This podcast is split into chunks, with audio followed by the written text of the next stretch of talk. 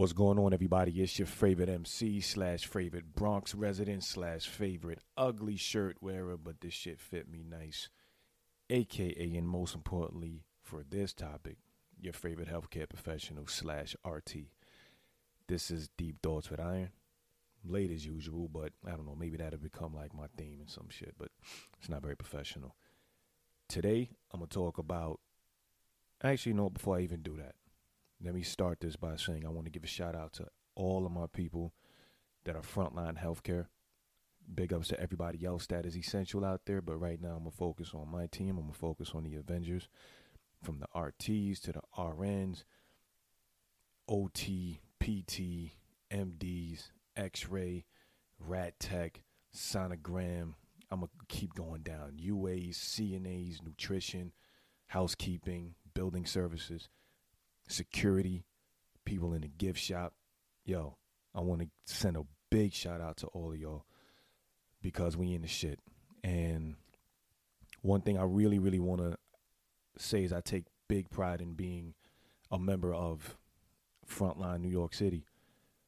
And my team definitely, definitely showed their ass during this COVID thing. And part two is coming up. And I'm, I'm not going to lie, I'm a little nervous about it. But we're better prepared. Um, listen, I'm not political, but wear your fucking mask if you don't want to wear it. I don't know, you're a fucking dick. I don't mind saying that to you. And I want to big up, big up all of my people. We are the Avengers. We are the last fucking wave of this shit. Even though, even y'all that, you know, we're all part of the team. I get it. You know, some people are frontline. Some people are, some people are in Vietnam, which I want to say the adults, especially in my department. The adult side, I work strictly with kids. Not to say that, not to downplay my team whatsoever, not to downplay peds. We ended up taking adults because the adult side was just ran over. But what does that tell you? I want to give a big, big shout out to everybody that worked on the adult side. Y'all were in fucking, y'all were in Normandy. We were in the Pacific Theater. If you know your World War history, you would get the reference. We was in the shit. No doubt about it. And I'm not taking away from my team, but listen, I got to give props where props are due. Everybody in the adult I C Us and the adult emergency rooms across the world. Big salute. With that said, we're going to do this episode, and it might ruffle some feathers, but let me tell you right now, this isn't to be divisive. This isn't to pit one person against another. This isn't to shit on anybody. But I am going to give you my experiences as an African-American respiratory therapist in New York City.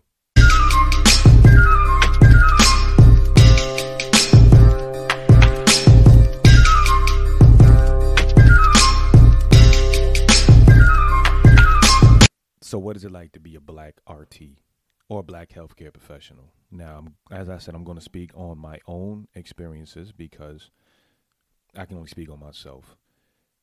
So, again, as I always say, I'm not speaking for the um, the masses. Everybody is different. Everybody's going to have their own opinion on everything. However, this is my life. And this is the life of a lot of the friends that I have that I speak to. So, healthcare is a predominantly female field. You know, I don't know if you guys remember. It's an old movie, as I think about it. Shit, Meet the Parents, where uh, Gaylord Focker was a nurse. And De Niro made fun of him for it.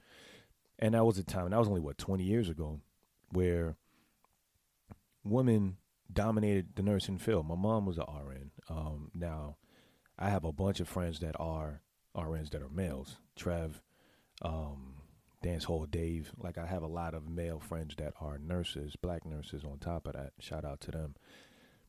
And it's becoming more common, but still, the numbers are very... We're the minority in the minority of the minority within the minority, especially as men. And I actually have numbers to back that up. two thousand eight, I forgot where this was from, but it said seventy-five percent of the women, seventy-five percent in the United States of healthcare workers are women, eighty percent in the U K for all of my Brits out there. Best fucking impersonation ever. And according to two thousand twenty, according to the Bureau of Labor Statistics. I struggle with that word, and I struggle with the word that starts with a B and it ends with a Y, and it's where you get beer from, and I can't, or they make beer, and I can't say that word to save my fucking life. But in the United States, sixteen percent are African American. So, and seventy-four percent are women, seventy-one percent are Caucasian women. So, super minority in the healthcare field. And that comes with a bunch of advantages and disadvantages. And I want to talk about a couple of those. So, and again, I don't want to ruffle any feathers, and some of these are going to be pretty obvious, but at the same time, it's my truth. So if you don't like it, and if it ruffles your feathers, then clearly there might be, mm, you might have a couple skeletons in your closet. So let's jump into it. Let's, let's start with the, let's get the big one out the way. Let's get the big one out the way. And that is the racial aspect of it and the racial element of it. I know not just in healthcare, but in pretty much every field. As a black man, I have to be six, seven, eight times better than everybody else. You know what I'm saying? And the black women out there, they have to be thirty times better, maybe even more than that. And I don't know where that comes from. I don't know why that is. And it's fucked up, but it is a part of the system. It's baked in the bread of just American society, not just the healthcare culture, but everywhere. And it, it's bullshit because when it, whatever, like I, I'm not coming here speaking like I'm the greatest. Trust me, I'm not. I, you know, I get my ass saved all the time. And that, I think, is actually one of the benefits because I am one of the, you know, I'm a cool dude. I got away with murder when I first got there. I made so many mistakes. And, you know, I know some people was on some, I won't even say bullshit. If I fucked up, I fucked up. Some people were definitely running back to the offices talking shit, but a lot of people covered for me. A lot of people backed me up. And I don't know if that's because I'm the, the cool black dude. I'm a cool guy. Fuck it. I give myself them props, even with this shirt on. I got away with a lot that I see a lot of the black girls, oh, excuse me, women that I work with and the Latina women that I work with that are new don't get away with as easily, or there's always some shit talk in the back, always some bullshit going on. So I would say that might have been an advantage for me, but the disadvantage that I had that I thought was crazy. So when I first got there, I worked, I've been an R T for four, five years, five years, eh, something like that, whatever. And I started my job in a, I started my career in a long-term facility. I still work there as a per diem, but the, the work there is completely different than what I do in acute I C U care. When I got there to my present job, I was totally unprepared. It was like I was out of school. And, you know, my healthcare people will remember, will know what I'm talking about when I say the PIP. And I remember my uh, preceptor said, put the PIP to twenty. And I said, what the fuck are you talking about? I mean, I didn't say that to him, but in my head, I'm like, nigga, what the fuck is that? Peep. I know peep. That's five. Why would you put a peep of twenty on a kid? But even that, I was like, maybe, maybe they doing some shit there. I don't fucking know. But, um, holy shit, I completely forgot what I was talking about. Anyway, oh, yeah, yeah, I got it. So, you know, I've been at this place where I'm at now for uh, almost two thousand eighteen, so almost two years. And, you know, I've made friends within a, in, within every department. And one of the people that as a manager came up to me and told me, you know, when you first got here, a lot of the nurses were saying you were very intimidating and aggressive. And I looked at them, I looked at him and I'm like, are you serious? And he said, yeah. And here's the funny part. This, again, might ruffle some feathers, and that's fine. And I said this to him and we both laughed at it. Be- oh, let me not say that. Yeah, fuck it. We I said it to him and we both laughed at it. And I was like, these are probably the same ones right now that would probably go out with me or hook up with me if the situation presented itself.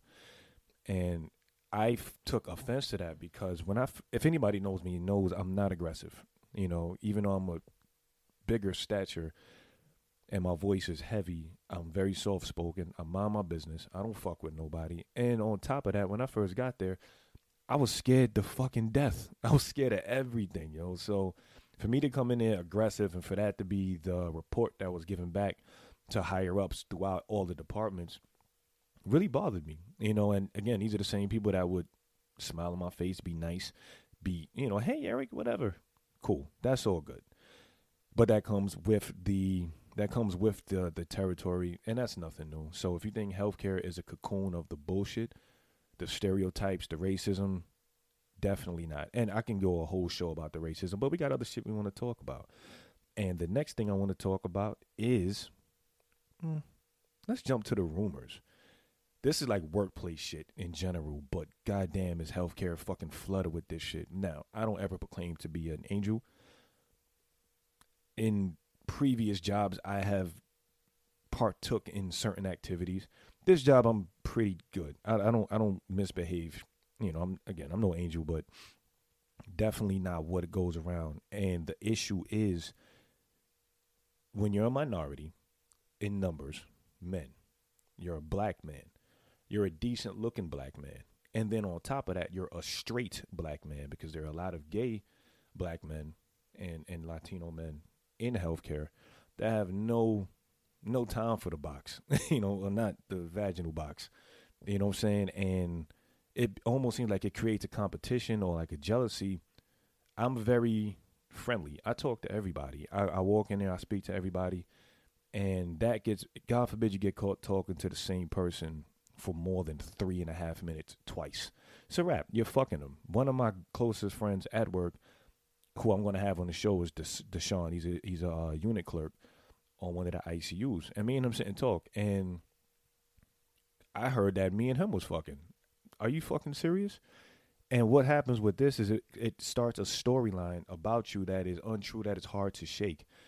I had an interest in a girl at, at this place at one point, and somebody told her, oh, yeah, I don't fuck with him because he fucks with everybody in here. That couldn't be farther from the truth. If it was my older jobs, maybe you might have some some weight there. But even that place, I was linked to people that I never even fucking heard of. You know what I'm saying? I worked nights at that other place, and I was linked to people in the daytime I never heard of. So when it comes to, you know, my my, my question to everybody is that be talking shit, have you ever experienced that with me? Nine times out of ten, you probably have not. So why are you spreading this bullshit around? Um, and it's frustrating. It's definitely frustrating. And it's not something that I can change because the stories go out. And for all of the guys out there, again, you got to look at it in many ways. You could be running foul. You know, at, at one of my places of work, I didn't give a fuck, because it's like the rumors are going to be what they are no matter what I do, like it is at my present job where I'm pretty tame. You know what I'm saying? Um, and it's it's it, it leads into the next thing I want to talk about, which is, and this is everybody's favorite topic, and I'm going to go more in depth with it in the next topic, in the next show or a next show, but hospitals are like college campuses. Everybody's fucking. I'm just going to be one hundred percent with you. Everybody's fucking. At any given time, somewhere in America, somebody's busting a nut in somebody. Somebody's mouth, somebody's face, whatever the case is, right? And as a male, black male, the fetishism, fetishism, of the black penis is goes way beyond healthcare, and it definitely fits in with um, where I work at now and, and things like that. And again, I'm not trying to throw shots at anybody, and I'm not calling anybody in particular out, but there's a lot of vagina being handed around, and you can't swallow. Oh, whoa, you can't you can't take it all. Oh, shit, I, that's pretty bad too. Whatever, fuck it, man. We'll we'll. we'll We'll, we'll we'll leave that in there. But it's all over the place, and it can be fun. If you want to take that road, go for it, man. Some people say don't shit what you eat. I say communicate and talk. I mean, you'll be fine. I, I, that's what I did at, at a point in time. But it's it's it's a lot. And I actually interviewed um a, a, a healthcare worker who agreed to come on the interview, to come on the show and speak, as long as I changed his name and I hid his identity. So, this is Byron Dempera. He works at a hospital in New York City, and he's going to give me his account. There was a lot of ass. Mister Dempera asked that we continue the interview at another time, and, you know, he'll probably be on the next show. But he, he really couldn't go forward because he was like, it's overwhelming, you know, and I get it. So, with that, I'm going to end it here. I say this kind of like tongue-in-cheek. I was kind of joking on this one, even though everything I said was real. I did want to, I do want to say that I love what I do. I I love the field that I'm in. I love the people that I work with. And I do have some very stressful times. I have some fucked up nights, fucked up days. But I wouldn't change my career. Well, I would. I would probably do entertainment. But, like, as far as, like, civilian jobs, there's nothing else I would rather do. So if you want to come into the health field, definitely hit me up. If you want to be an R N, hit me up. I'll link you to the proper people. If you want to be an M D, hit me up. Whatever. I can hit you up. I can link you up with whatever um, specialty that you really want to get involved with. So with that said, my name is Iron. Music is going to be coming out. I'm in a little bit of a writer slump. And I actually want to end this with a quick shout out to my man, Son of the two one five, bro. I was going to try to put your music on on this episode, but I didn't get a chance to because of the time restrictions. If I do am able to squeeze something in, I'll definitely put you in, in my bro. But if not, next time. My name is Iron. Peace out, everybody.